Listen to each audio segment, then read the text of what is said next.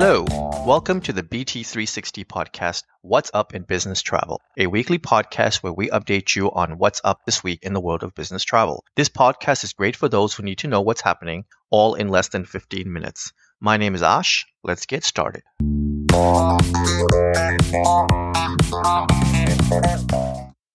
It is Monday, May 10th, and we have completed week 18 of 2021.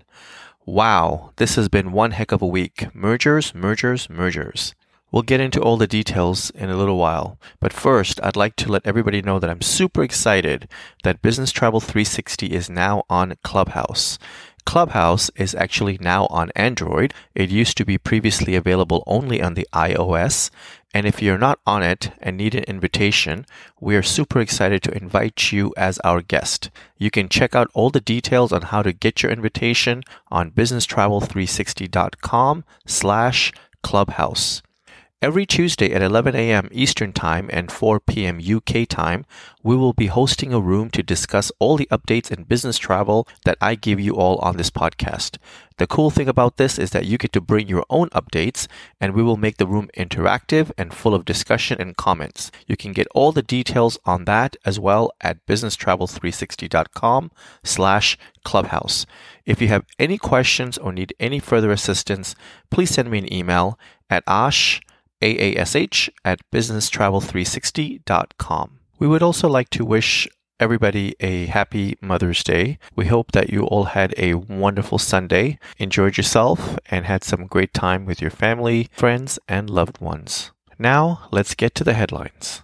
The TSA marked the beginning of National Travel and Tourism Week by recording a new pandemic air travel record. Over 1.6 million passengers passed through the security checkpoints in the US, the highest level since March 12th of 2020, where 1.7 million people passed through the security checkpoints.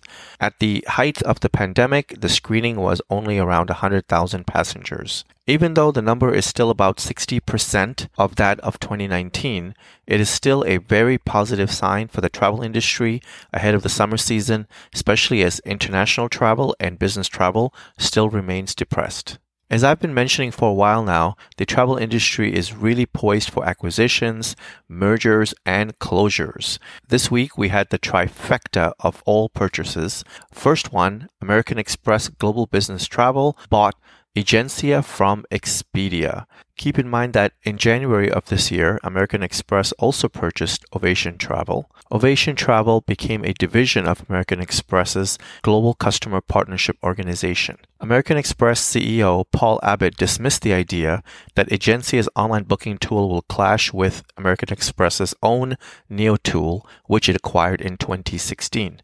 Financial details were not available the second historic acquisition was that of Frosch purchasing Valerie Wilson Travel, an iconic New York based travel company. The deal will see Valerie Wilson Travel operate under the Frosch umbrella, and it will bring together two of the travel industry's most storied families the Wilsons, led by Valerie Wilson, and the Liebmans, led by Richard Liebman.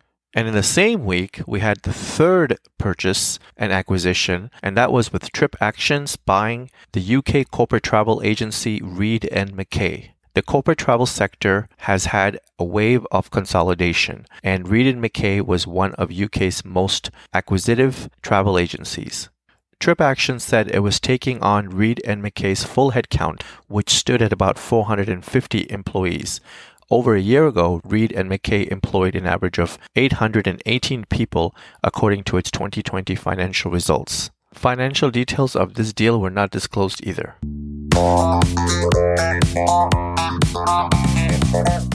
And now, in some news related to changes in travel due to the pandemic.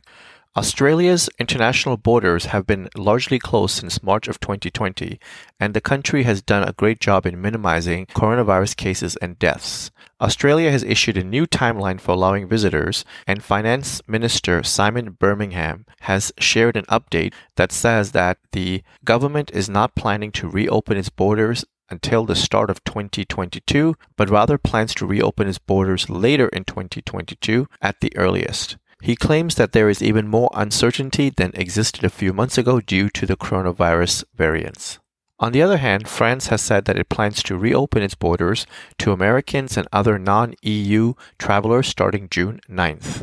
As part of a new four step plan announced by the President, Emmanuel Macron, last week to reopen the country and revive its economy, foreign visitors will be required to present a health passport or sanitary pass that includes either proof that they've been fully vaccinated against COVID 19 or proof of a negative PCR test taken recently. Of course, this only happens if COVID 19 numbers are still under control after phase one of the reopening, which begins on May 3rd.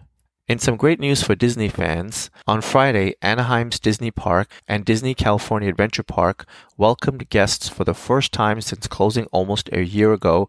Both parks are still dealing with restrictions, and capacity is significantly limited to comply with California state's requirements and allow for physical distancing. And only California residents are allowed in, and guests will have to undergo temperature screenings prior to entering the park.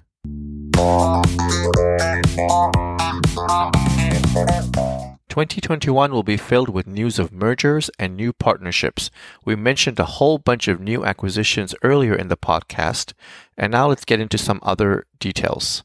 Air Canada Aeroplan has begun the rollout of its Everyday Status qualification, a unique way for Aeroplan members to earn elite status without even flying. Now, this is totally up my alley. With this program, an Aeroplan member can earn up to 100,000 points through eligible transactions made throughout the year, and they can earn Aeroplan's 25K status the following year. Aeroplan has partnerships with brands like Starbucks and Uber Eats, along with many others that can deliver this elite status.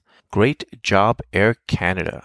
We announced in a previous podcast that Qantas and Japan Airlines will be forming an alliance. Now there is an update that the Australian Competition and Consumer Commission, ACCC, has just issued a draft decision on the proposed joint business agreement between Qantas and Japan Airlines, saying that eliminating competition on routes between Australia and Japan would be likely to result in significant public detriments.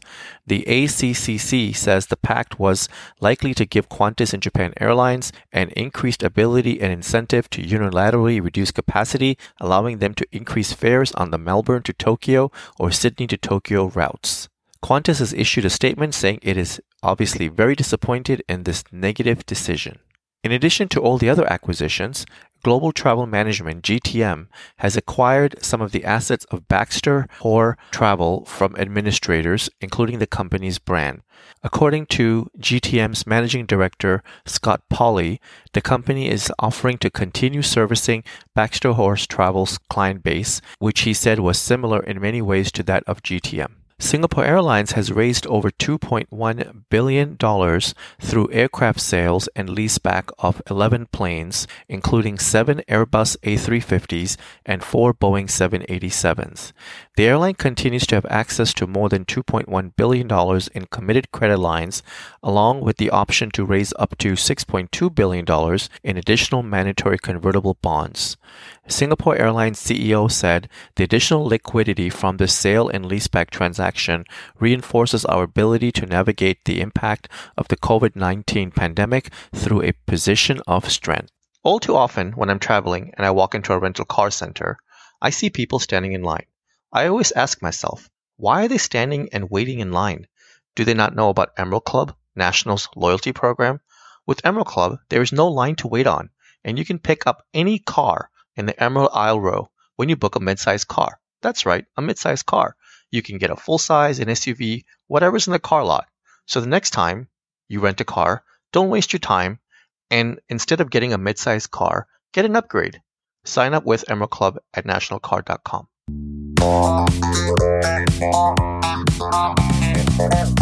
And now, in some technology news. A major technological breakthrough has been announced in the operation and management of air travel. London City Airport has hailed itself as the world's first major international airport to be fully controlled with air traffic using a digital tower. The new system allows personnel based 90 miles away in a county in southeast of England to guide flights to takeoff and landing using a new state of the art digital mast. A 50 meter tower is equipped with 16 high definition cameras that provide ground controllers with a 360 degree view of the airfield. Included in the camera array are two pan tilt zoom cameras that replicate the binocular functions of the conventional control tower. Now, this is some amazing stuff. Sabre has announced that global bookings, including cancellations, were down 55% compared to 2020 and 75% compared to 2019. Gross air bookings were down 82%, 77%, and 69% in January, February, and March compared to the same months in 2019.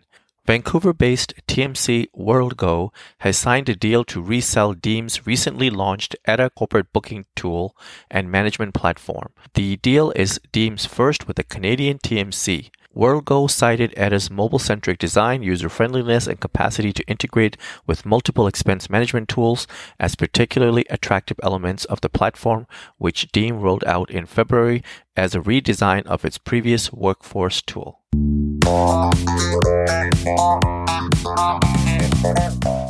We can all use a little fun. This week, SpaceX launched its Starship spaceship on a high flying test above Texas, and unlike previous flights, this one landed. This is a big milestone for SpaceX that is looking to send regular people to the moon for NASA. You can check out this entire launch and landing at our website at businesstravel360.com slash fun.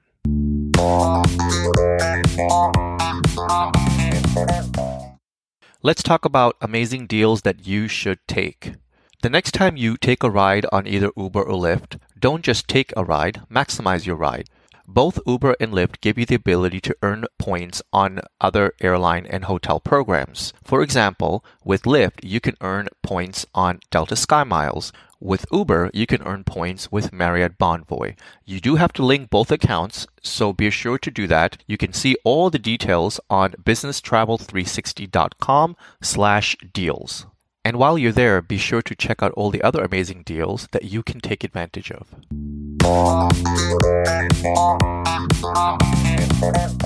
The business travel industry is filled with events, and sometimes it is hard to tell which one is better and which one you should attend. On May 25, 2021, the BTN Group is hosting the Business Travel Show America. More than 1,000 buyer attendees will experience content that they can trust and expect from the BTN Group, including live educational sessions, interviews with industry leading CEOs, and a virtual expo where they can network with over 100 travel suppliers. The event will be held on May 25th and May 26th virtually. You can access all the details for the event at businesstravel360.com com slash events.